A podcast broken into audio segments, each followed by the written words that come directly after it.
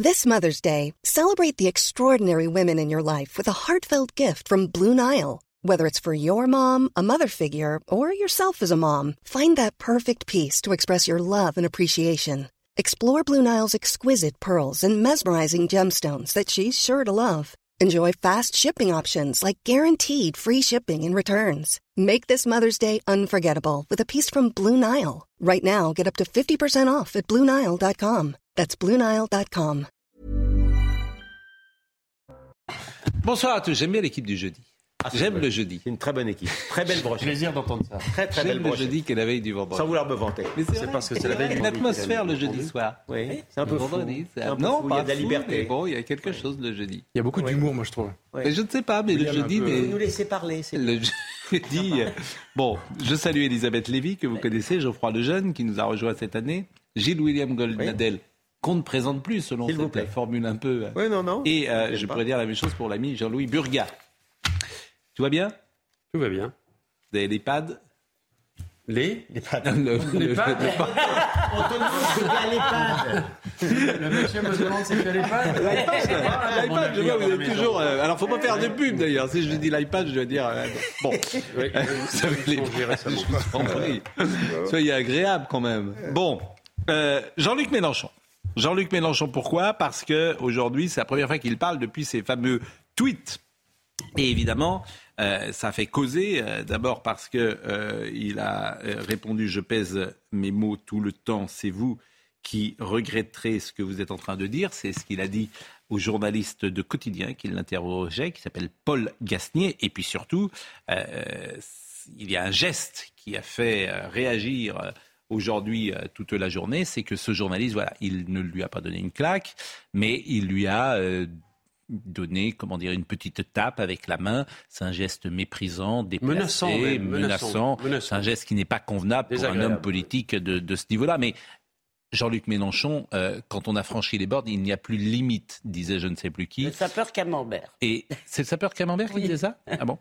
Et c'est vrai qu'à chaque fois, euh, on a le sentiment qu'avec Jean-Luc Mélenchon, euh, il y a quelque chose euh, qui ne va pas. D'ailleurs, il y a le tweet de Gilbert Collard que vous voyez euh, qui, euh, là-dessus, s'est exprimé. Regardez cette vidéo de Mélenchon qui tapote la jour d'un journaliste. Décidément, à la France insoumise, ils ont la main courante, a écrit Gilbert Collard. Il y a une réaction de Manuel Bompard. Vous avez oublié de dénoncer la violente claque de Macron sur le président burkinabé Roch Kaboré, a-t-il dit, pour vouloir réagir ou défendre Jean-Luc Mélenchon. C'est très intéressant d'ailleurs. La psychologie de la France insoumise est tout à fait sidérante.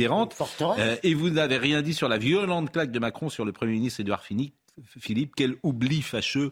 Bon, évidemment, il n'y avait pas de violente euh, claque sur le- l'ex-premier ministre ce jour-là. Bon, Ils sont fascinants quand même. C'est une secte en fait. oui, c'est possible que ce soit une secte. Ah, Enfin, une secte. Faisons attention aux mots que nous employons. Euh, bien évidemment, et, Ça se fait et- engueuler par et- Georges et tout ouais. cela est au second degré. euh, le Non, mais attendez. vous avez parce que les mots ont un sens. Non, mais les mots ont un sens, et je ne voudrais pas que euh, ces mots soient euh, Alors pardon. détournés de leur sens. Je- non mais c'est pas une question. Enfin, il y a rien à détourner. Regardez comment ils sont comportés dans l'affaire Quatennens. Ils ont fait bloc au début parce qu'ils ont ce réflexe-là, cette consigne-là. C'est en effet, Elisabeth a raison, un parti révolutionnaire. Enfin, c'est vrai souvent de- d'autres partis pour le Ah bah alors de attendez, c'est beaucoup moins pavlovien et surtout c'est beaucoup moins. Moi j'admire ça honnêtement. Quand vous considérez juste sur le plan du, du- du combat politique, eh ben le combat politique, la cause, la révolution passe avant tout le reste. Donc ils sont capables de faire meute en fait en Ouais, permanence. enfin, pardon, euh, la meute était plutôt quand même contre Quatennens et on avait le droit d'introduire Alors- quelques nuances dans les attaques euh, qui étaient euh, autour de lui. Je- je- justement, moi, je trouve ça assez extraordinaire quand tu, quand tu, quand tu vois pardon, la, la, la, la violence avec laquelle ils attaquent pour les mêmes faits. Oui, bien sûr. Oui, bien sûr. dont Non, mais ça, c'est vrai. c'est incroyable. Mais ça c'est vrai, mais en l'occurrence, il y avait aussi une meute contre Quatennens tout de suite, euh, donc. euh, Monsieur Golnadel. Non, mais sur ce geste, sur ce geste, pourquoi ce geste? Parce qu'il se sent autorisé à tout faire. C'est l'impunité d'extrême gauche. Mon imagination est impuissante à vous décrire. J'adore cette La réaction médiatique. Si Zemmour avait fait la même chose, souvenez-vous quand Zemmour a, pla- a plaisanté avec le flingue. On en parlait encore dans les chaumières trois jours après. Donc, mais ça n'a rien à voir. Là, là, Non, il a- bien sûr, non, non, jamais rien à voir. Non, non, non, ça. non, bien C'est sûr, Non, là, un, un. Apparemment, Mélenchon n'a plus rien à dire à ce journaliste Oui, parce que ce journaliste lui pose Oui. la question qu'il Ouais. fallait pas lui poser. Donc qu'est-ce qu'il fait? Il fait le geste de tous les faibles, c'est-à-dire qu'il tend la main et lui donne une claque. Voilà ce qu'il fait. Ouais, pas- une non, fois, et une fois que vous avez dit ça, Une fois que j'ai dit ça, je dis que Non, mais- effectivement, ça n'a rien à Eh ben, voir moi, avec, je vais- moi, je ça n'a vais rien à voir avec Zemmour qui braque un flingue. Pour aller dans le sens, ouais. ça, ça témoigne surtout du fait qu'ils sont paumés. Qu'il est, Oui, ça, est vrai, complètement, ça. ça. témoigne surtout oui, d'une forme ça- de faiblesse, ça dé- ça de son mépris Sa faiblesse. et d'une sa faiblesse. Ça témoigne de quelqu'un qui est irritable, euh, qui ne se contrôle plus, dont la nature lui joue des Exactement, c'est ça, c'est C'est-à-dire, c'est déjà ce qui s'était passé quand il avait dit je suis euh, La République. la République. C'est un homme qui est aujourd'hui euh, incapable de se dominer lui-même, qui est dans un état de nerfs manifestement où il est. Et un jour, d'ailleurs, un jour, il va avoir et quelque quand chose il y a qui va mal se passer. pour l'interroger, qui Bien sûr. demande à son garde du corps, Bien sûr. la gueule ou un Bien truc sûr, de- bien sûr. Un Un truc jour, moi, je peux- il est voilà, on lui a pas pris la frustration quand il était enfant, comme dit l'autre. Comme un certain nombre de gens Donc dans voilà, ce pays. Moi, je voulais que je le dise. Bon, alors écoutez les réactions, parce que je vous assure, c'est le naufrage. Olivier Faure. Olivier Faure, il est quoi Premier secrétaire du PS Du PS, ouais. Et surtout fait- le- Bon. un des artisans de la NUPES. Voilà. Oui, Le sont très liés. Le parti qui a fait un 75% aux dernières, à la dernière présidentielle. Euh, Olivier Faure, le naufrage continue.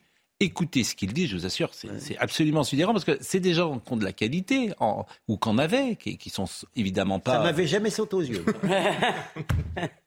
non Mais ils doivent en avoir. Ah oui, mais, bah oui. mais ils sont prisonniers euh, d'un discours. Alors, le naufrage continue. Olivier Faure. cette euh, présomption n'est pas irréfragable. Ça veut dire qu'en en fait, il y a des femmes qui peuvent mentir et qui peuvent ensuite être démenties par la justice. Mais le premier réflexe, Pardonnez-moi, mais là, croire. il a avoué. Donc, c'est pas croire ou ne pas croire. Il a admis qu'il Mais avait mis une gifle à sa Est-ce que vous connaissez le contexte dans lequel Non. cette violence s'est exprimée? Moi, je condamne cette violence, évidemment. Je souhaite Il y, a, que... il y a des contextes qui la rendent plus acceptable? Mais je ne sais rien. Enfin, euh, sans doute avez-vous eu des gens autour de vous qui ont divorcé. Ça n'est pas toujours très simple. Et euh, il y a parfois des échanges qui ne se font pas forcément uniquement euh, dans la bienveillance réciproque. Je ne sais rien de ce qui s'est passé. Bon, ça c'est donc la défense de- d'Adrien Quatennens. Mais euh, en revanche, sur M. Abad, il sait ce qui s'est Voilà, passé. mais c'est ça le sur les autres, ils savent ce qui s'est passé. Ce qu'il dit Bon. sur Adrien Quatennens, c'est Autre- irrecevable. Autre, euh, autre euh, intervention, Yael Braun-Pivet, présidente de l'Assemblée nationale. Je vous assure, vous allez écouter cette séquence. Euh, D'abord, elle confond euh, soupçon. euh, elle dit s'il y a soupçon, euh, il- Ah bah, y a, y a Bon. culpabilité. Et on est Ouais. au-delà du soupçon, puisque par- il a, il, il a reconnu. Il a reconnu. Mais manifestement, Madame euh, Oui, Braun-Pivet. Pivet, euh, elle a du mal sur cette phrase-là. hein. Autrement, j'imagine que ça doit aller, mais elle a du mal à synthétiser sa, sa pensée. En fait, le soupçon euh, ne doit pas entraîner, avoir une conséquence aussi importante que la démission d'un parlementaire. Et nous ne sommes pas euh, dans les mêmes rôles et euh, Aurore est libre de, dire et de penser ce qu'elle souhaite, fort heureusement. Maintenant, moi, en tant que présidente de l'Assemblée nationale, mon rôle, c'est de, de rappeler la règle. La règle est qu'il n'y a pas d'obligation de démissionner et il peut exercer son mandat. Qu'après, quand on est élu, on est responsable politique, donc c'est à chacun d'apprécier si effectivement on peut exercer son mandat dans une situation euh, telle que celle-ci. Et en tout état de cause, le jour où s'il est condamné, là, la situation aura évolué et nous devrons en tirer les conséquences. Je vous trouve un peu sévère. Vous me trouvez sévère Ah oui, franchement, elle explique. Non, mais, elle Non, non, mais attendez, c'est pour ça que ce débat existe. Elle explique ce que on aurait dû expliquer. Il n'y a pas de soupçon, là On explique Hmm. Ce qu'on aurait dû dire dès le départ, il y a des années, sur ce genre d'affaires, Ben voilà. et que les insoumis ont pourri, puisque dès l'instant où il y avait délation, c'est que c'était vrai. C'est eux qui ont pourri. Non, mais Ce pardon. sont les victimes de leur propre Mais, système. mais pardon. William, moi Oui. je me rappelle avoir dit exactement, à peu près ce qu'a dit Olivier Faure. Et souvent on a dit Ah exactement. c'est- j'aurais même Et- pas osé de dire ce qu'il a dit. Et, et, Oui. Ah bah, à cette époque, on se. je- mais par lui-même. insu- Il Mais par- nous a- mais par- par. Il nous insultait. Bien sûr. Évidemment, eux ils sont pour les violences faites aux femmes, etc. Complices. On était complices. Eh bien, c'est bien que vous les défendiez. Pardon Je- C'est bien que vous Oui, les bah, C'est une défense paradoxale. Non, non, mais bien sûr. je la défendrai sur le plan stratégique. Vous savez bien qu'elle a dit que à sa droite, la présidente de l'Assemblée nationale, à sa droite, il n'y a pas des gens avec qui elle peut gouverner, mais qu'à sa gauche, Hmm. et même à l'extrême gauche, Elle regarde Et des ça, c'est possibilités. défendable Des possibilités. Vous. Je vous fais de la stratégie. L'autre jour, il y a une députée vous du Rassemblement national qui a été agressée, elle l'avait même vous pas appelée. qu'elle pense que Elle ne l'avait a- même elle pas a des alliés potentiels à l'extrême Non, elle pense surtout que de l'autre côté, il y a des gens qui doivent être éliminés de la surface de la Terre et de Alors, l'Assemblée nationale. écoutons votre confrère, Monsieur Jacques euh, Bovitz, qui était ce matin avec nous, qui déteste cette période et cette séquence. et il nous dit pourquoi. Je pense que le, le pire des mots qui frappent notre société, c'est le relativisme. Tout égale tout. Aujourd'hui, on a un homme, M. Catrins, que je connais pas, pour qui j'ai pas une sympathie particulière, dont il semblerait qu'il ait giflé sa femme, ce qui était Non, mais c'est lui qui le dit. évidemment très bien. Donc c'est pas il semblerait, puisqu'il le dit lui-même. Dans un contexte qui est le contexte d'une séparation, d'un divorce. Je n'en sais rien et puis je veux pas le savoir. Euh, égal, violeur, euh, violence sexuelle, euh, les choses les plus outrancières. Euh, pardon, je le dirai, je sais que je vais être critiqué par cela. Je n'ai jamais levé la main ni sur ma femme ni sur une femme. Mais je dis d'expérience comme avocat que cela, hélas, peut se produire.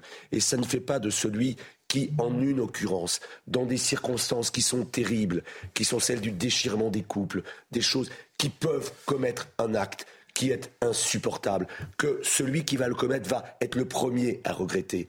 Et ensuite, on voit des couples qui reprennent leur vie et qui, arrivent à se pardonner. En faire des exemples tels que c'est fait avec des commissions d'enquête avec euh, des sanctions, avec cette situation de Madame Rousseau qui vient aujourd'hui, vient balancer son compagnon, enfin son compagnon de, euh, de- au parti, monsieur, chef de son parti. euh, voilà, euh, sur une femme qui est venue dire qu'elle aurait vu, qu'elle aurait... C'est insupportable. Et d'abord, c'est la négation de la justice, c'est la négation de l'état de droit. Non mais Non, attendez. mais il a absolument. il- Attendez. il a- il- Belle, belle démonstration. Non, mais il y a Mais autre non, chose, il y non, a une chose, belle- pardon. oui et non. Oui et non. Bon. La mort dans l'âme, puisque je suis jamais d'accord avec lui, je, je- je- je souscris à tout ce qu'il vient de dire, sauf qu'il aurait dû ajouter, à la fin, dans la queue le venin, c'est que M. Katnins est victime de son système. Monsieur Katnins, il nous expliquait que les mains Ça n'a pas de courantes... rapport. Pardon Non, mais pardon, si je peux répondre à mais- William. mais- mais vous ne- Attendez, Ouais. euh, mais, Elisabeth. mais- mais le système, Vous avez raison. le système de terreur dans lequel nous vivons, ce sont ces gens-là qui Oui, l'ont construit. mais oui, William, mais une fois que tu as le- dit ça. Ben, une fois que Tu- j'ai attends, une Elisabeth. fois que tu as dit ça, Oui. pardon, pardon. Allez-y.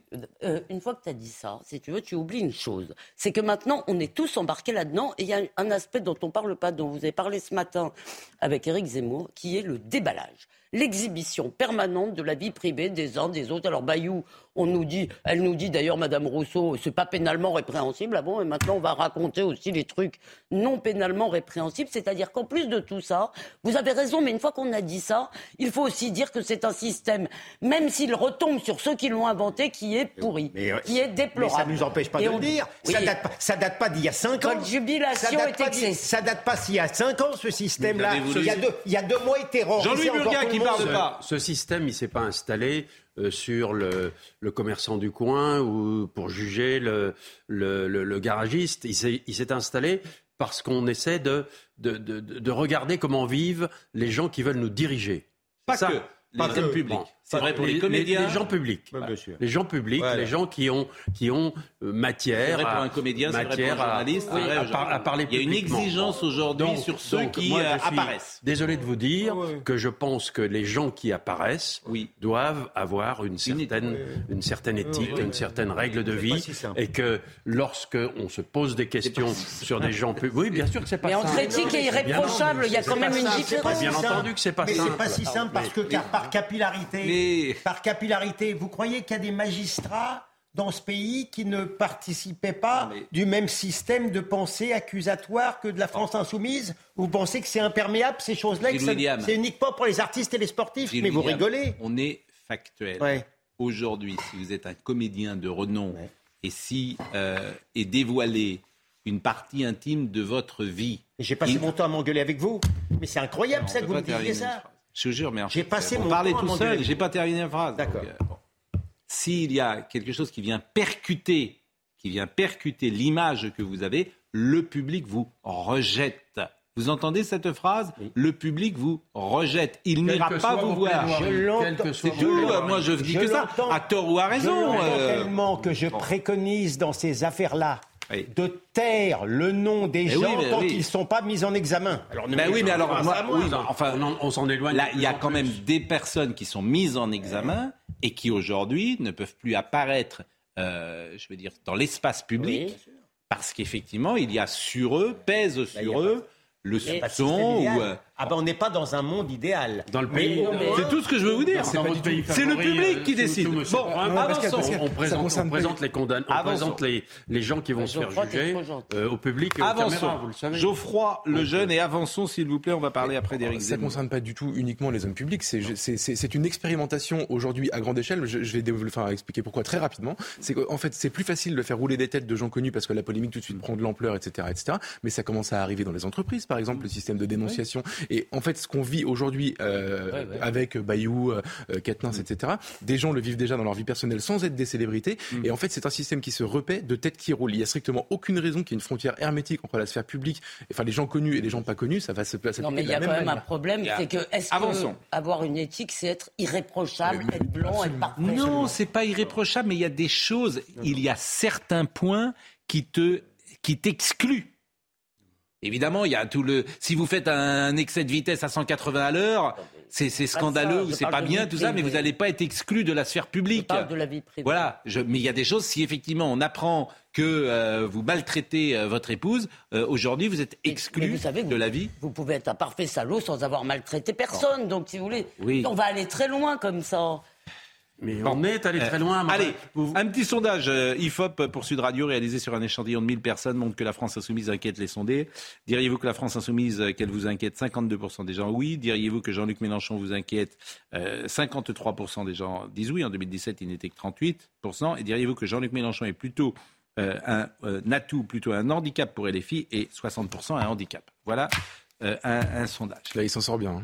Bah écoutez, euh, pourrait voilà être ce qu'on pouvait dire sur ce sujet, mais c'est un bon il s'en sujet de sort bien société. parce qu'il bénéficie encore d'une certaine bienveillance médiatique. Bon, Éric la- Zemmour. La réalité du La preuve, personnage. c'est qu'on n'appelle même pas l'extrême gauche extrême gauche. Ouais, bien ça sûr. aide. Mais Oui. la, la réalité du personnage mériterait un sondage bien plus catastrophique. Moi, je peux vous le dire, je peux témoigner du fait que Jean-Luc Mélenchon, depuis quelques années, il y a cinq ans, c'est quelqu'un avec qui on pouvait encore discuter quand on n'était pas d'accord. Moi, j'ai fait des plateaux télé avec lui, où on, se- on se voyait dans la loge après, on discutait une demi-heure, c'était passionnant, euh, les références littéraires, tout ce que vous voulez. Depuis quatre ans, il est devenu fou. C'est un sale type. Il insulte en permanence. Il envoie des messages d'insultes dès qu'on écrit sur lui quelque chose avec lequel il n'est pas d'accord. Moi, il m'a agressé dans la loge d'une émission euh, chez Cyril Hanouna. Il se comporte extrêmement mal. C'est vraiment devenu un sale personnage. Ça a Alors, changé. ce qui est euh, intéressant de ce que vous dites, mais surtout l'indulgence dont il bénéficie Bien dans l'espace médiatique, c'est-à-dire qu'il va être, je crois, chez, euh, il sera chez Léa Salamé euh, samedi soir, hein, je crois, pour euh, Ouais, sa première. Première émission, ouais. Et mm, voilà, et je ne suis pas sûr, par exemple, ce serait intéressant que vous euh, veniez sur le plateau, que Léa Salamé dise tiens, j'invite euh, précisément euh, ou Éric Nolot ou vous. Ah bah, Eric Ça Nolot, serait- ça serait parfait. Ça moi, veux serait bien, mais- intéressant.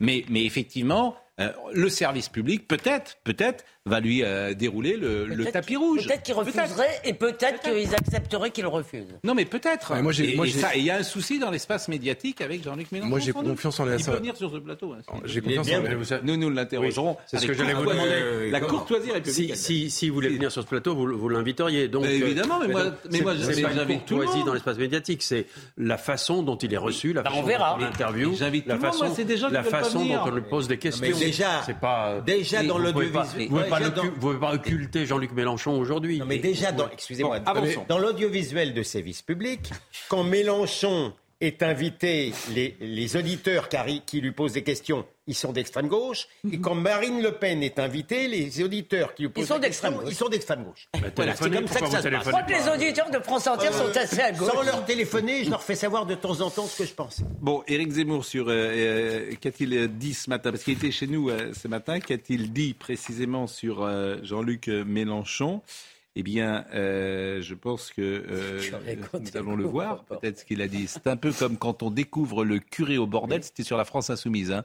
On a envie de se moquer de lui car il nous a fait la morale dans les circonstances autres. La France insoumise, c'est la même chose. C'est exactement ça. A-t-il dit avec un sens de la formule C'est intéressant d'ailleurs de l'écouter. Si on ce en croit matin. Brassens, Ouais. Comment? si on en croit Brassens, c'est une pratique courante. Oui, mais, mais, mais, mais c'est vrai qu'il y a une forme de joie mauvaise, peut-être chez ceux, en tout cas, qui n'aiment pas la qui nous, empêche, qui nous empêche de voir les dangers de ce qu'on vit, moi, je crois. Ouais, je suis d'accord. Et je, je trouve que je comprends que William, que j'entends depuis quelques jours, à chaque fois dire oui, c'est- c'est- oui, d'accord, c'est l'arroseur arrosé, tout ce que tu veux. oui. Mais ça ne doit pas nous empêcher de voir que ça va tous nous tomber dessus et qu'on va entrer dans un monde je- totalitaire. Non, mais j'entends Elisabeth, mais ça m'empêchait pas avant, hein. J'entends Elisabeth, mais convenez qu'il y a des choses quand même qui sont intéressantes et on découvre des manières de se comporter de certains qui euh, ne se feront plus aujourd'hui parce que, comme dit l'autre, la peur a changé de camp et c'est pas forcément une mauvaise chose. Je crois qu'il faut se Voilà. moquer de Tartuffe. Et voilà, oui. Eh ouais. Et- se- Moi, je me Par ailleurs, vous savez, des hommes, qui ont, des hommes qui ont peur des femmes, ça existe depuis fort longtemps.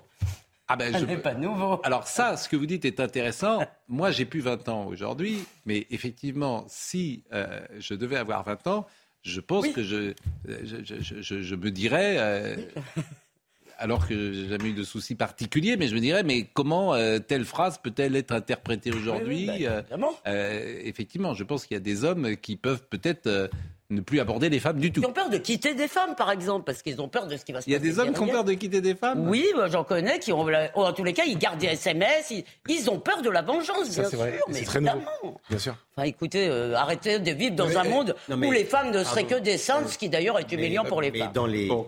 Dans, les, dans les histoires de couple, Hmm. il y a des fois des chantages à la pédophilie. Bah oui. Voilà. Hmm.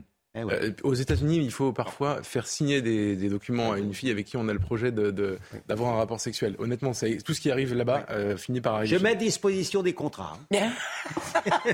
C'est vrai, c'est-à-dire que vous dînez avec une femme et après, euh, il doit se passer ce qui doit se passer, mais euh, euh, vous lui dites, tiens chérie, euh, Oui. pas Ça chérie existe d'ailleurs, déjà, mais À mon avis, avant le dîner, il faut Est-ce que vous pouvez signer là Sur- sur certains campus, mais notamment pour éviter C'est Vraiment, c'est un romantisme euh, Oui. achevé. Mais, ne refuse pas mais. Elisabeth a raison de dire que certains gardent les messages pour prouver qu'il y avait un consentement, etc. Il y avait des excès. Jean-Louis, on va pas en parler. Vous avez vécu les années Canal. Il y avait un excès. Il se passait des choses euh, qui d'ailleurs euh, parfois n'étaient pas convenables dans les années 80. Oui ou non? Oui ou non? Que, que j'ai connu, euh, on en parlait, ben, c'est curieux, juste avant de commencer cette émission, à propos d'un long article qu'il y a dans un journal dans le Parisien aujourd'hui sur Patrick Poivre d'Arvor. Euh, on, on- D'abord, c'est vrai qu'on était dans une, dans une période où on fonctionnait, garçons et filles, différemment. Oui. Mais, mais euh, non, ce que je voulais dire, c'est que euh, Bon, on on était- dirait après la pause. Vous êtes en Non, parce que là, vous êtes Non, en pas- manifestement. bas. Mais non, mais je disais, c'était simple. Je- Bon, je- voilà. Je La pause. non, Allez, la pause. je- juste une chose. Oui. Une chose.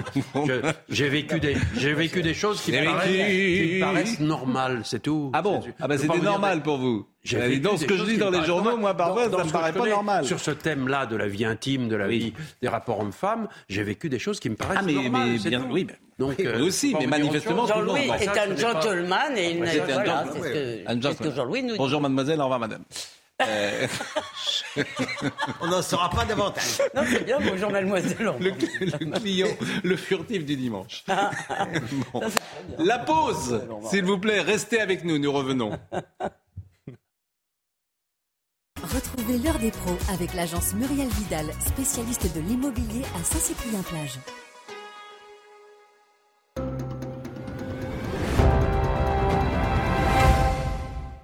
Chez Ixina, faire des cuisines pour tous, c'est s'adapter à tous les budgets. Et en faire pour chacun, c'est vous offrir jusqu'à 2500 euros d'électroménager sur votre cuisine Ixina. Ixina, oui à vos rêves.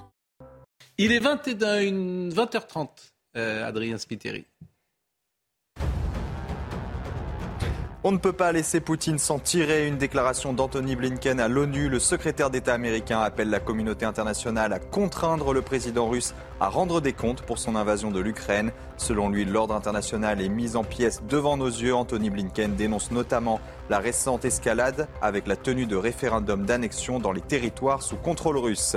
Au moins 31 morts depuis le début de la contestation en Iran. De nouvelles manifestations, parfois violentes, ont éclaté hier soir dans le pays pour dénoncer la police des mœurs. Le contexte est tendu une semaine après la mort de Masha Amini, une jeune iranienne de 22 ans, arrêtée pour un voile mal ajusté et morte durant sa garde à vue. Mouhitine Ouloug, condamné à 20 ans de prison pour le meurtre de Julien Videlaine. En 2014, le jeune homme de 20 ans perdait la vie, frappé de 19 coups de couteau par le père de sa petite amie. Le franco-kurde de 52 ans avait surpris le couple nu au domicile familial. Son avocat annonce qu'il ne fera pas appel. La transition démographique, selon Éric Zemmour, qui interprète peut-être les propos d'Emmanuel Macron qui s'était prononcé pour voir, pourquoi pas, des étrangers dans nos campagnes. Transition démographique. Ça veut dire qu'on on est en, transit d'une situation, c'est-à-dire le peuple français, euh, euh, blanc, euh, de, de culture chrétienne, de culture gréco-romaine, etc., à un autre peuple. Transition démographique. Les mots ont un sens. Ça s'appelle le grand remplacement. Donc, jusqu'à présent, on ne savait pas exactement ce qu'il en pensait. Maintenant, on sait. On sait que non seulement il l'accepte, mais il l'aime et il veut l'organiser. C'est quand même une nouveauté extraordinaire. On a changé de, non pas de degré, mais de nature. Non, mais on a toujours les mêmes. Sur cette affaire d'immigration, c'est toujours la même chose. On nous dit ça n'existe pas. C'est ça. Il y a pas de... Ça n'existe pas, mais c'est merveilleux. Ça, Et donc, les années 80, ça. comment Les années 80. Non, mais c'est encore comme ça. C'est-à-dire, effectivement, il a cité la créolisation aussi. Et je me rappelle, nous, quand on a fait une une avec les, les papiers bébés. de France Stratégie. Si vous me permettez, c'est pas le sujet. Le sujet, c'est est-ce qu'il a interprété, selon vous, comme il fallait interpréter les mots d'Emmanuel Oui, Macron bah, c'est-à-dire que dans un cas, on dit ça n'existe pas, mais on trouve ça génial. Le grand remplacement, c'est-à-dire on nous dit le grand remplacement c'est une théorie complotiste, etc. Mais on trouve ça génial parce que effectivement, on veut mettre dans les campagnes, euh, si vous voulez, des gens de culture, disons différentes, les nouveaux arrivants, au mépris d'ailleurs de ce que veulent les peuples. Donc oui, c'est-à-dire que vous avez le droit, en fait, de parler de cette réalité quand vous l'aimez. Sinon, vous n'avez pas le droit de la voir. Il n'a pas interprété, il a traduit avec des mots euh, compréhensibles le jargon d'Emmanuel Macron qui avait fait en sorte qu'on ne puisse pas comprendre. C'est-à-dire qu'il a parlé d'étrangers assez pudiquement. Vous pensez qu'Emmanuel Macron veut mettre des étrangers dans les campagnes Non, mais enfin, il, Bah, c'est ce il qu'il a expliqué quand même. Non, mais- Il a dit, non, mais voilà, donc du coup, Zemmour dit, tra- traduit juste pour nous, pour, pour les idiots, pour qu'on comprenne mieux. En gros, les campagnes sont mortes, on peut rien faire pour elles, donc on va y mettre des immigrés parce que c'est la vitalité, c'est formidable, vous allez voir, l'emploi va revenir. Moi, je vais dire pas comme Elisabeth, parce que je pense qu'on est passé du stade dans les années 80 à l'immigration, c'est extraordinaire, c'est une chance pour la France. À l'époque, c'est la, la formule. On est passé de ça à euh, l'immigration est là, mais, mais ça n'a pas de conséquences, ne vous inquiétez pas, ces dernières années, à c'est là et on peut plus rien faire. Non, je crois pas. Je crois que Elisabeth a raison. Je crois que quand, effectivement, si moi, je, je dis à un type d'extrême gauche, il y a un grand remplacement ou un remplacement, il va me dire c'est pas vrai. Si par contre l'autre, il, me, il, il chante, si on vante le remplacement, il n'y a aucun problème. Il Oui, ne ça. faut pas le critiquer si on le Jean-Louis critique, il n'existe pas. Jean-Louis je pense Burgat. que- Je pense qu'Elisabeth a raison là-dessus. Jean-Louis Burgat. quand, quand j'écoute Eric, Jean-Louis quand Burgat. j'écoute- Quand j'écoute Eric Zemmour, je me, je me dis qu'il est toujours aussi intelligent sur des problèmes sur lesquels il a été le premier à lever le doigt, c'est dans bon, l'immigration, l'insécurité, etc. Mais Euh, il y en je- a un qui, si vous me permettez, euh, bien avant lui. Oui, avait- vous allez me parler de, de la famille Le Pen. Bah, c'est pas de la famille. Je vais vous parler de Jean-Marie Le Pen parce que c'est factuel. C'est en tout euh, cas- le- en tout en cas- 1980, en tout dans les années 80, il dans le disait, dans j'y peux rien. campagne électorale qu'on- qu'on Il disait à peu près ce que dit Éric Eric- Zemmour, Avec plus de difficultés. Je dirais simplement qu'il est en permanence dans la caricature, c'est ce qui me gêne. Pourquoi? et ce qui fait que- parce que on ne peut pas traduire les propos d'Emmanuel Macron comme il l'a fait. Emmanuel Macron n'a pas annoncé qu'on allait remplacer les populations autochtones par des populations immigrées dans les campagnes. Ah, si. Enfin, Il a dit enfin, exactement ça. Il a dit qu'il- a dit qu'on allait- il a- Ce qui d'ailleurs est. il, il- il annonce. euh, j'ai- enfin, j'ai écouté avec attention son interview ce matin. C'était intéressant, bien entendu. Mais il est en permanence dans le. non, mais c'est ce qu'a dit Emmanuel dans Macron. Vous ne pouvez pas contester qu'Emmanuel Emmanuel- Macron a dit il faut. Il a, il a Emmanuel dit qu'il faut Macron les a dit. différemment. Bah, il a dit il faut pas les mettre dans les villes, il faut les mettre à la campagne. ce qui est- Donc, ce qui est euh, certainement aussi une bêtise. Pour les peupler. Mais c'est Oui, peupler mais- les campagnes. Il n'a pas dit. Et traduction Ah, mais il n'a pas dit du grand remplacement, ça, c'est sûr. Traduction d'Éric Oui. Zemmour. Dans vos villages, désormais, il n'y aura plus oui. une église, il y aura une Eh ben, mosquée. non, c'est mais, ça. c'est non, ça mais attendez, on Mais c'est remplace. ça. Non, mais monsieur, c'est c'est que ça arrive dans beaucoup de villages. hein. Monsieur Mais c'est ce qu'il y a. Burgat, Mais- mais- Oui, Monsieur mais- Bur- Burgat, ça, revient à dire on va remplacer l'exode rural obligé par l'asile des voyers. C'est ex- c'est exactement ça. Qui d'ailleurs est extrêmement Pardon. méprisant pour les immigrés, que c'est comme Non, si c'était des là- voyageurs sans bagages. Là où des vous bras. avez raison, c'est Ah que bah oui, Emmanuel. Tu, tu vas là. hein. Ouais, ouais. Là où vous avez raison, c'est qu'Emmanuel Macron avance masqué. Il n'a pas dit, Madame, Messieurs, on va faire le grand remplacement dans les campagnes. Ah, voilà. Ça, il ne l'a pas dit. Mais Non. ça revient. si Non, vous voulez. oui, Oui, traduit- il l'a pas dit. Il l'a pas dit. oui, Mais il a dit, il a dit effectivement les, De- étrangers. Il ne faut de- pas les mettre dans les villes, il faut les mettre dans de les la campagnes. même façon qu'il est dans l'excès sur, euh, j'ai entendu ce matin, Alors, sur l'école. Ouais, ben voilà, Alors, sur l'école. Les, les- les- les Écoutons. gosses, les gosses dans les banlieues ne veulent plus être français. Non, Non, ça, c'est- mais Des gosses dans les banlieues. Citation dans l'école. Il n'a pas, des gosses. Il a dit- les. Bon, il a dit l'école. L'école, c'est deux choses aujourd'hui. L'effondrement du niveau scolaire, on est nul. On est 23e sur 27 dans les classements PISA. On est au niveau de la Bulgarie, c'est phénoménal ce qui nous arrive. Bon, qui contestera que l'école est un effondrement? Qui contestera qu'un gosse de 25 ans aujourd'hui qui sort de l'école a du mal avec la grammaire, a du mal avec le vocabulaire, a du mal avec l'histoire, a du mal avec la littérature?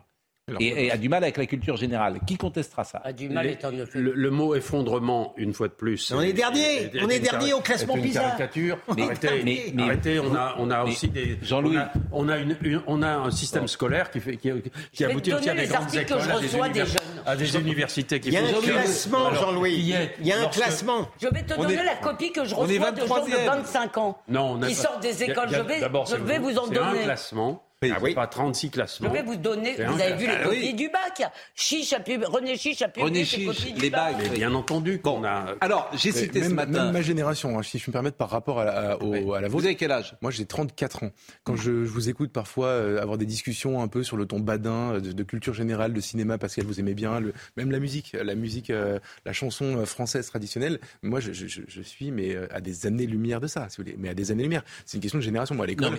Mais, la littérature, vous, vous avez quand même une, euh, quelques mais plus que parle, des on notions. La littérature, parce que c'est pas, parce, parce Mais l'histoire, vous savez, l'histoire, Pascal. vous croyez En gros, à partir de Louis pas XIII, vous à avez l'école. placé Il a pas tout. Dans le l'école. Moyen Âge, on était parfois perdus, mais Ouais, en gros, la, la fameuse frise Non, mais attendez. de Louis XIII jusqu'à aujourd'hui, vous savez globalement Mais- tout. mais- Vous demandez à un gosse de 25 ans, Mais attendez. euh, euh, de, si- de quel siècle est Louis XV, il ne, il ne sait pas vous répondre. J'insiste, Pascal. Je peux pas vous dire autre chose, c'est une réalité. La frise, mes parents l'ont installée chez moi, donc ils m'ont obligé. La frise, euh, la, frise fameuse chro- frise. chronologique. Oui. À l'école, moi, j'ai pas appris. Moi, ma génération, on n'a pas appris l'histoire de manière chronologique. Oui, j'ai l'impression d'avoir passé de, de, de, mes, de, de, de mon, de ma maternelle à la fin de mon collège. J'ai parlé de la préhistoire tout le temps. c'est l'histoire du. Vous savez ce que veut dire ludique Ludique.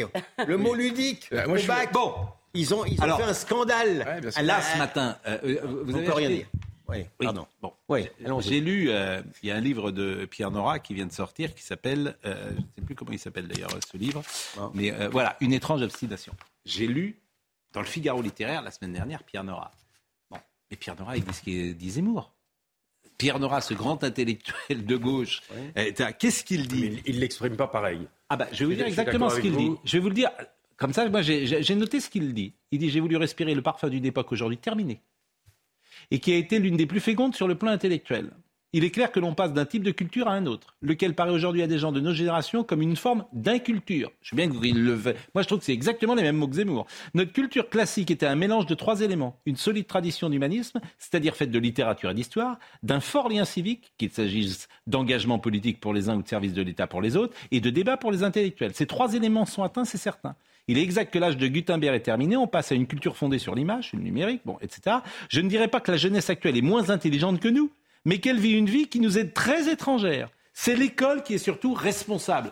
Pierre Nora. Oui, mais non, ça, pardonne-moi, Jean-Louis, Oui. ça, il y a dix ans, mais t'étais à l'extrême droite. T'étais brûlé Non, en place publique. Non, Quand tu disais, c'est l'école qui est surtout responsable. Pierre Nora, aujourd'hui, dit c'est quelqu'un Et il a Pierre Nora s'exprime 90 pas ans. Pardon, Il a ils ont 90 ans. Pierre Nora, académicien, Ouais. 90 ans. Plus. Pierre. Nora. Oui, de Pierre 31. Et, et quand ils ont arrêté Ah, la revue Le Débat, Marcel Gaucher et Pierre Nora, ils ont été traités exactement comme vous venez de le dire, de réac, d'extrême droite, parce qu'ils ont dit la vérité. C'était quand On l'arrête, il y a un an, Deux ans. ouais. euh, ou deux ans, oui. Et- On l'arrête faute de combattants, c'est-à-dire il n'y a plus de lecteurs, les auteurs, on a de plus en plus de mal. C'est fini, le débat n'existe Je- plus. Jean-Louis, je vais vous dire quelque chose. Jean-Louis, s'il vous plaît, je vais vous dire quelque chose. Ce dont il ne se rend pas compte, Pierre Nora, c'est qu'Alain Finkielkraut. Elisabeth Badinter et Régis Debray et Pierre Nora, ils sont plus proches de ce que pense Éric Zemmour que de Clémentine Autain. Mais il s'en rend même pas compte. C'est possible. Et il n'ose même pas le dire, et il ne veut même pas ce sont le des dire. affirmations globales qui sont difficiles à. Et il ne veut même pas le n'empêche- dire. Il n'empêche que Pierre Nora a au moins le mérite de terminer ce, ce que vous nous avez lu par une réflexion sur cette civilisation de l'image qui est en train de transformer effectivement le savoir de nos enfants, la façon d'apprendre, la façon de vivre, effectivement. Ça, c'est une, c'est une, c'est une analyse. Pourquoi un Parce peu que vous plus- pensez qu'Éric Éric Zemmour Ah oui, se oui. contente des peu- phrases qu'on a vues à l'écran Un peu plus subtil que- que- qu'Éric Zemmour. Ah oui, vous pensez Bon. que ça a échappé à Eric Zemmour, ça Et vous... Non, ça n'a pas échappé à Éric Zemmour, mais il l'exprime. Je suis sûr Bon. qu'Éric Zemmour est Alors, un personnage intelligent François qui a, Hollande. qui a compris tout ça. il y a un truc mais il l'exprime François Hollande, on façon. change de sujet. On peut pas Il parler- l'exprime avec violence, Éric Zemmour. Juste avec un mot. violence. Un mot alors. Un mot pour Et dire on parle que de François Vous avez Hollande. parlé de Finkielkraut, de Bray et Oui. Et Badinter. Oui. Ce qui est hyper intéressant, c'est que. Mais parce qu'ils sont des, ces gens de non. gauche qui sont devenus des réacs. Et entre que ce que vous avez pas dit, c'est que depuis qu'ils ont euh, entre guillemets durci leur discours, mais à cause de la réalité malheureusement, la, la gauche euh, intellectuelle et notamment la gauche euh, journalistique fait des listes. C'est le fameux traumatisme d'Alain Finkielkraut qui parle toujours de ce bouquin. J'ai oublié le. Oui, le- euh, le- bah, le, le- le rappel à l'ordre de. Daniel Lindenberg. Des listes de gens qu'on n'a plus le droit Les de- de- de- Bien voilà. sûr, mais, mais, mais, mais, mais Edoui Plenel, il fait des listes. Bien sûr, bien sûr. Bien sûr. Ils font des listes. Cloué bien au sûr. pilori ceux qui Bien sûr. voient, disent Notre le. Tartuffe national, bien sûr. Bien sûr, bien sûr. Bon, euh, deux ou trois choses. François Hollande n'ira pas au Qatar. Bon. Donc, faut pas qu'il aille non plus au Parc des Princes. Et il est toujours président de la République Je veux dire, je veux dire, le jour où il va demander des places, je veux dire, euh, pour aller au Parc des Princes, on va dire non.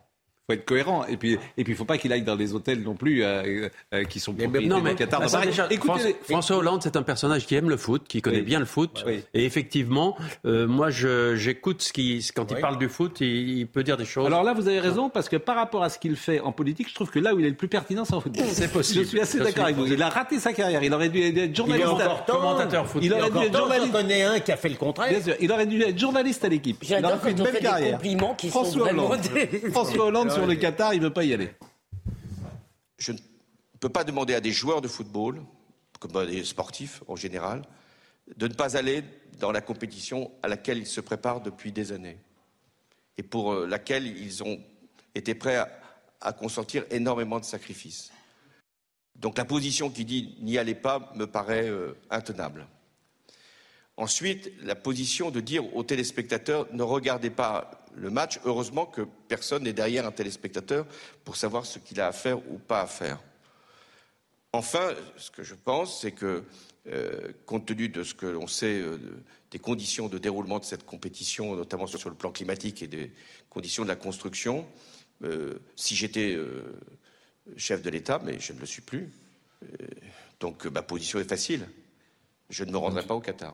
Bon, Ah, Qu'est-ce qu'il y a de mal rien. Oh, bah. Il n'y a, rien de mal. Il aurait pu, bon, ajouter- sauf que il aurait il- pu ajouter les conditions d'obtention. oui. Oui, et puis il aurait pu réfléchir un peu aussi, à la- un peu, parler un peu de la situation générale du foot en France, qui est un et, et en général en Europe, parce que quand on accepte que ces grandes, é- que nos grandes équipes, pas nationales, mais nos équipes des, des grandes villes, soient la propriété euh, du Qatar, de l'Arabie Saoudite, Non, mais- de, non, mais- ben, on, mais- mais va pas, on va pas se battre contre le fait que le Qatar organise la Coupe du Monde. Mais, mais vous êtes, mais vous êtes sérieux en disant ça Ah bah oui, oui, ah oui. On accepte toutes les entreprises aujourd'hui. Vous voulez Mais le l'Europe foot vous n'a êtes- rien à voir avec une Mais- entreprise mais- de mais- fabrication de casseroles. Ça n'a rien à Ah, voir. ah, le foot- C'est- ah, le foot doit être le français, Foot, le- le foot véhicule des valeurs qui Mais- entraînent tous les gosses. Ah bah On oui, des valeurs, oui. On Mais vient alors, de parler d'éducation. Oui, Voilà quelqu'un qui défend l'Europe. dernière. Voilà quelqu'un qui défend l'Europe. Voilà quelqu'un qui défend la mondialisation. Voilà quelqu'un qui est inscrit dedans, mais qui dit le foot doit être franco-français. Eh ben, Mais vous êtes sidérant. Les capitaux doivent pas venir Je dis qu'il sur faut des y équipes. réfléchir un peu. Je dis qu'il faut y réfléchir un peu. mais- je suis d'accord avec Jean-Louis, je pense qu'il a raison. Équipes- mais vous pouvez même pas le faire légalement, pardonnez-moi. Vous pouvez, c'est l'arrêt Bosman. Euh, oui, je veux dire. Mais très- pardonnez-moi. L'arrêt man, c'est Bosman. pas les propriétaires. euh, Et c'est la même chose. Bon, ouais. je me méfie maintenant des comptes parodiques parce que, mais visiblement, il y a. Alexandre Benalla euh, qui euh, nous écoute. Ouais, bah, Je pense que ça doit être le vrai ou Ah, je pense, j'espère. En tout cas, c'est le le- vrai. Il a le petit, un petit bleu. Bon. Est-ce que Jean-Louis Burguet et Laurent Geoffrin ont un lien de parenté? Il pose la question. Qu'est-ce qu'il dit, Alexandre? Est-ce que Jean-Louis Burguet et Laurent Geoffrin ont un lien de parenté? Peut-être sont-ils frères. On est les derniers. euh, on est les derniers. Les derniers. Les derniers de quoi de Les derniers, des, les, les derniers. les derniers à se battre, les derniers des Mohicans. Bon, je, je voulais vous montrer Christophe Galtier, euh, qui a été, alors, on on qui a été, euh, il intervenait sur la scène de Demain le Sport, événement organisé dans le studio 104 de la Maison de la Radio à Paris. Il a été accueilli par l'intervention de militants écologistes arborant des slogans climat en danger. L'un des individus scandant également climat en danger, Galtier complice. En référence à la, à la récence Ouais. politique du Charval. Mais j'aurais voulu montrer des images, mais Loubna Daoudi, qui est en régime, dit on n'a pas les droits de cette image. Donc je vous cite euh, simplement cet incident. L'entraîneur du PSG lui a rétorqué ne, fe- ne confondez pas humour mal passé et non-respect de la planète. Le militant a ensuite rappelé que le PSG s'était rendu à Lyon en avion et fait venir un car à vide. On en est là quand même. Donc tu as Non, des militants euh, qui arrivent et euh, en Rhône-Alpes, les affiches des militants ont terminé en avion en papier envoyé à destination de la Seine où se trouvait le technicien français. Mais c'est quoi ces flics? Mais, mais, mais bon, qu'est-ce que vous voulez? flics, c'est pas des militants, c'est quoi ça Eh, c'est- c'est- c'est- c'est le monde d'aujourd'hui. Ah oui, le temps, il aurait dit ça. Qui s'excuse Non, non, ça c'est pas le monde d'aujourd'hui. Qui s'excuse Ce sont les militants gauchistes depuis à peu près. Non, non, l'écologie est en train de devenir plus grave que ça. C'est pas que pareil, des c'est militants. les mêmes, ils ont gauchistes. changé. les, c'est- les c'est le éoliens, les éoliens, alors, ils détruisent le paysage. Les éoliennes qui ne sont pas recyclables. Les éoliennes dont la productivité est faible, même pas 25%.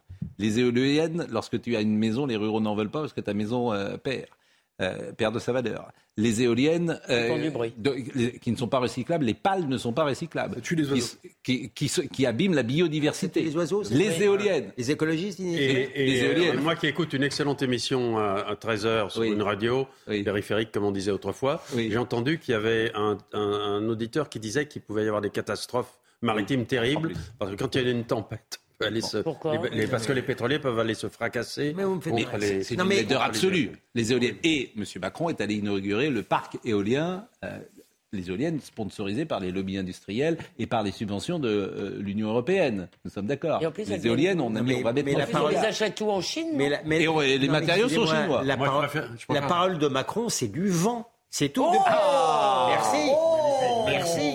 Depuis, j'allais ajouter. Vous voulez l'écouter? Depuis qu'il a, depuis qu'il a cassé le nucléaire, il a plus que le. Enfin, il a- il a avait pas dit été un le jour seul qu'il fallait il a arrêter pas été avec le seul à casser le nucléaire. Il n'a pas été le seul, vous le savez bien. bah, il a donné le coup de grâce. Oui, enfin, il a donné peut-être un coup de grâce. Mais qui, qui d'autre a cassé Si, il a commencé à Non mais attendez, Si, si, mais si. il était, mais ah oui François Hollande, mais il était Si, Hollande et- Hollande Hollande du flot, si, Donc en fait, le, le couple Non, non, non. Hollande. Et, et- et le débat sur le nucléaire, il a commencé pratiquement sous le septennat, le, le- le Ah, pas quinquennat de Jacques Chirac. Mais bien sûr, mais bien Enfin, sûr. Nicolas Sarkozy Mais était un pro-nucléaire euh, XXL, vous en Oui, convenez C'est possible. Ah, c'est pas certain. mais- mais- je veux dire, dans un débat, la j'ai montée- passé là. La montée de l'antinucléaire a, a commencé dans les années, au début des années 2000. Oui, mais Sarkozy, par exemple, a tenu bon là-dessus. À la fin, fin 2012, tout est intact. Bon, écoutez Emmanuel Macron sur euh, les éoliennes parce qu'il est très content. C'est d'une laideur absolue. hein. Mais il n'y en aura pas au Touquet. Moi, je préfère les éoliennes aux, aux mines de charbon. Il n'y aura pas d'éoliennes au Ah oui, Touquet. ça, les il y, a- il y une hiérarchie dans l'horreur. Il y en Oui, a, effectivement. il y en a à la boule, tout ça, mais mais il y en- il y en a pas partout. Écoutons. En matière d'énergie renouvelable, nous avons fait plus et mieux que ce qui était fait avant par ces accélérations. Et nous sommes sur la voie pour atteindre les objectifs fixés pour 2023 au début du quinquennat précédent sur l'éolien terrestre, le solaire, et légèrement en retard sur l'éolien en mer, si je fais un peu le bilan de là où on est. Donc, nous y sommes presque, on a 80% de l'objectif qui est atteint, mais pour aller à la stratégie que j'évoquais, réussir l'accélération qui nous est demandée, qui est dans les années qui viennent d'aller deux fois plus vite encore, on a besoin d'une accélération massive. Le même Emmanuel Macron disait il y a deux ans qu'il fallait arrêter parce que les gens n'en voulaient pas. Il disait exactement, il a prononcé cette phrase en disant que les gens, surtout dans les campagnes, on voit des, des petits clochers, etc., totalement euh, euh, écrasés par ces méchants oiseaux de malheur.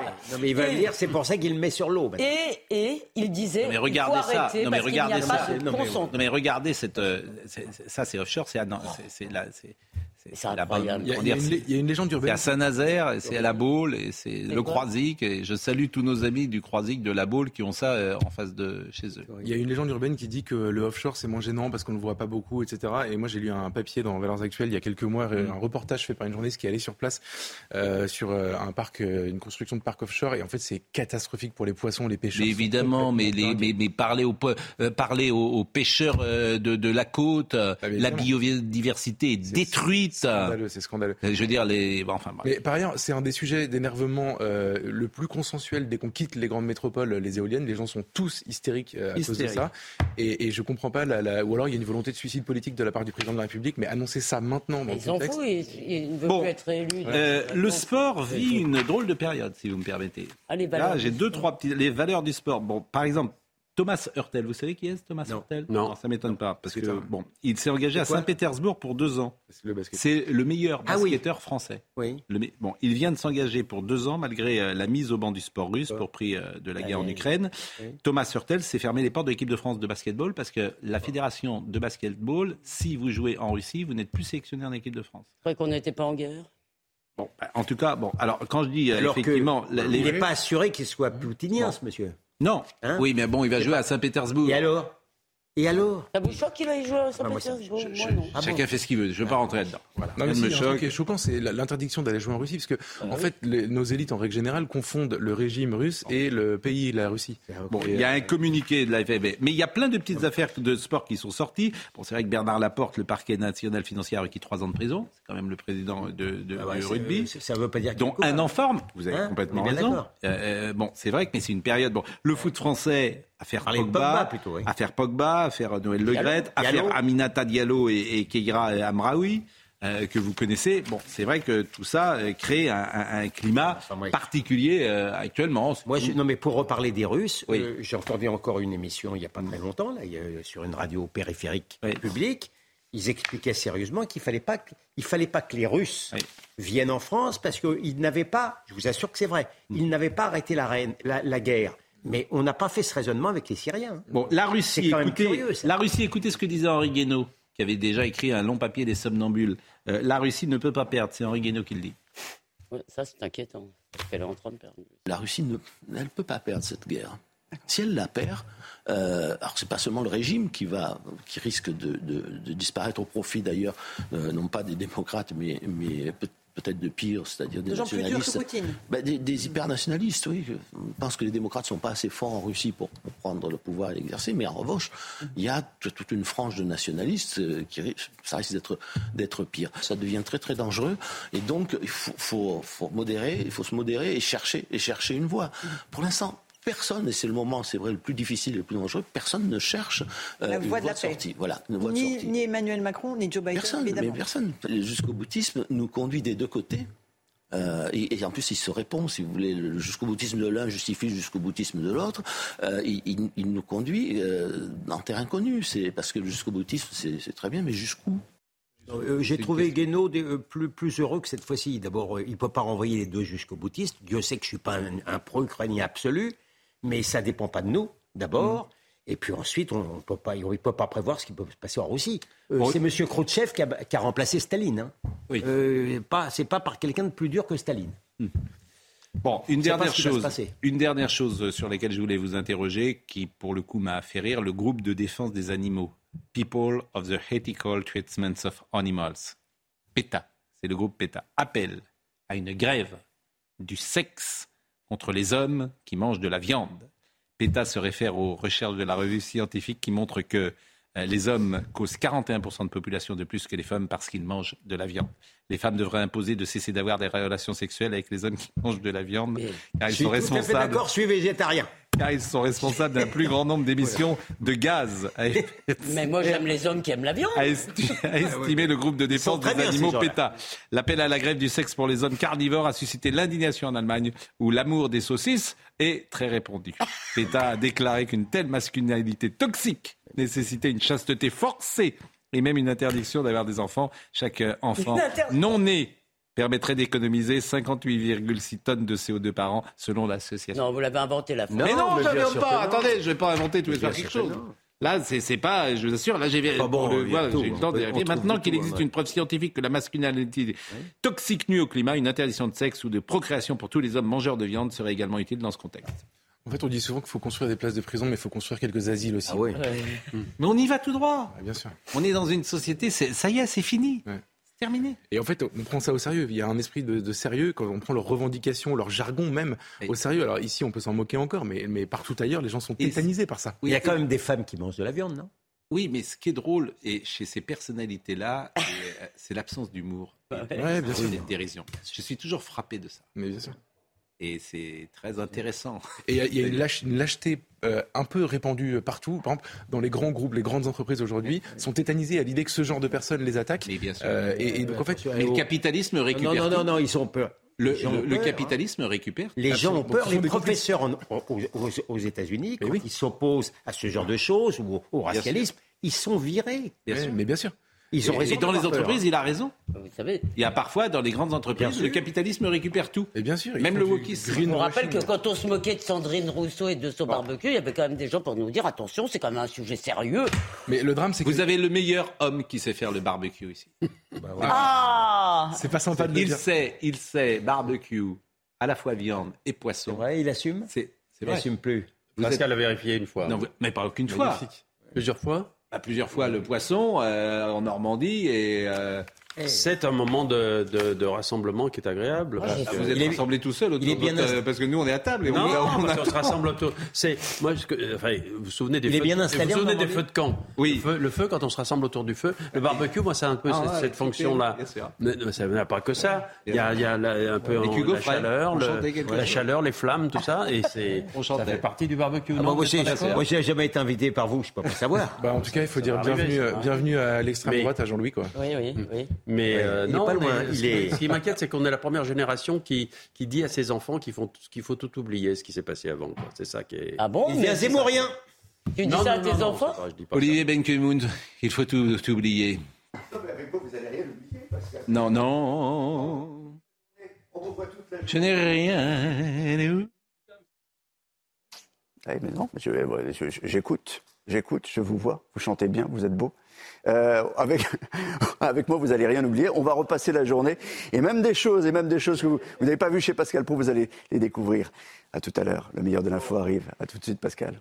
Je vous remercie. Euh, je passe un petit message d'amitié à l'ami Benjamin qui n'était pas là cette semaine, qui était un peu souffrant et qui nous a manqué parce que c'est jeudi.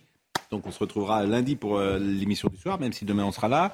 Arnold Cara est avec nous. Merci à Philippe, merci à Nicolas et merci à Lumna Daoudi qui était là euh, ce matin, qui est même ce soir avec nous et à Léo Marcheguet ainsi qu'à l'ami Elliot Deval. Ah, il est très bien. Qui a été avec nous toute l'après-midi. Et je le verrai demain. Un plaisir d'être avec lui. Comment? Je le verrai demain. Parce que demain, qu'est-ce qui se passe? Je jugerai contre moi. Ah oui, mais vous avez Je ne vais pas lui faire de cadeau. Je crois que M. Drey a perdu un pari, me semble-t-il. Oui, de- et il va le payer demain, Voilà. pas plus tard qu'à 13h. Restez avec nous, bien évidemment, et c'est Olivier Benkemoun dans une seconde.